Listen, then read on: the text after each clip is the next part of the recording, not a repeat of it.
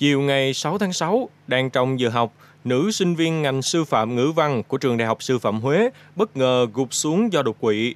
Những căn bệnh như đột quỵ, tăng huyết áp, suy giáp cứ ngỡ tuổi gần đất xa trời mới có nguy cơ bị thì thời gian gần đây đang có xu hướng trẻ hóa. Vậy những căn bệnh này thực chất là gì và chúng ta cần phải làm gì để phòng ngừa? Xin mời quý thính giả hãy cùng với podcast Báo Tuổi Trẻ tìm hiểu ngay bây giờ nhé.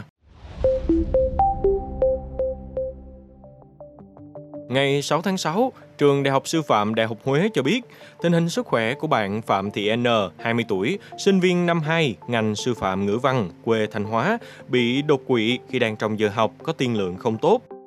Trước đó, sáng cùng ngày, khi đang trong giờ học, N bất ngờ bị đột quỵ, gục ngay tại lớp học. Ngay sau đó, sinh viên N đã nhanh chóng được đưa vào Bệnh viện Trung ương Huế cấp cứu.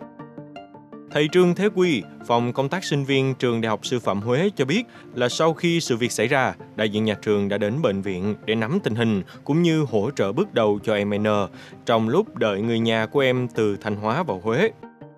Do hoàn cảnh N khó khăn nên thầy Quy cho biết rằng đang kêu gọi hỗ trợ cho N và chờ xem tình hình của em ấy tại bệnh viện. Dù bệnh tình được tiên lượng rất nặng nhưng hy vọng em N sẽ vượt qua.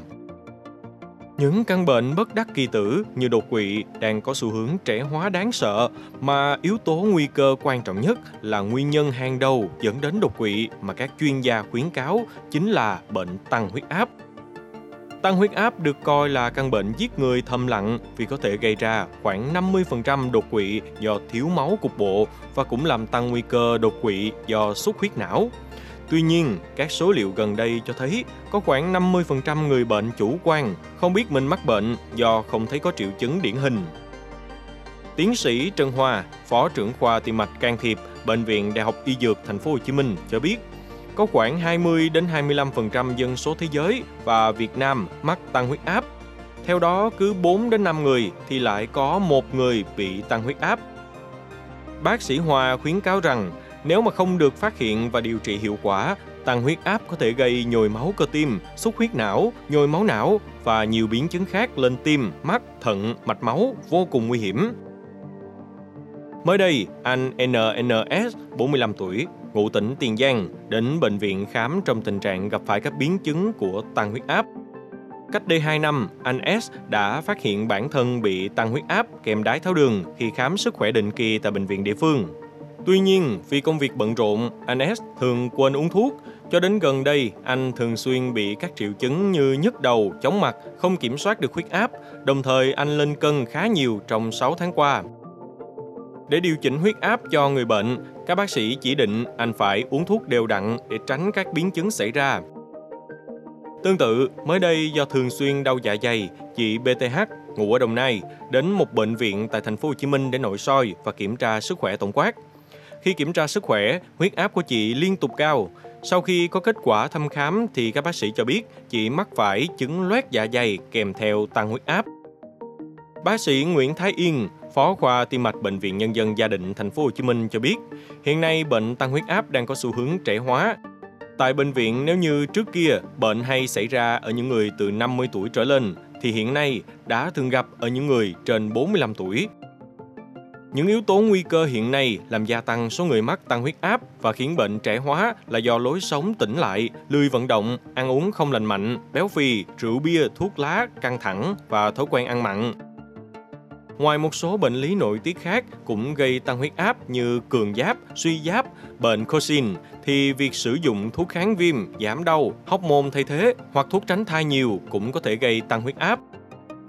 Bên cạnh đó, bác sĩ Yên cũng cho hay là nếu tăng huyết áp không được phát hiện và điều trị kịp thời thì đó sẽ là nguy cơ hàng đầu gây ra một số bệnh lý sau này, đặc biệt là bệnh lý mạch vành, đột quỵ. Hiệu quả điều trị bệnh thuộc vào tuân thủ điều trị của người bệnh. Bác sĩ Yên khuyến cáo rằng những người có tiền căn gia đình đã mắc phải bệnh tăng huyết áp hoặc mạch vành thì thế hệ sau cần phải kiểm tra sức khỏe thường xuyên. Nếu phát hiện sớm thì còn có thể thay đổi lối sống, chữa trị kịp thời. Những cách phòng các bệnh lý này có thể kể cụ thể như là vận động thể lực nhiều hơn nè, mỗi ngày đi bộ, chạy bộ từ 30 đến 45 phút, ăn nhiều rau và cá.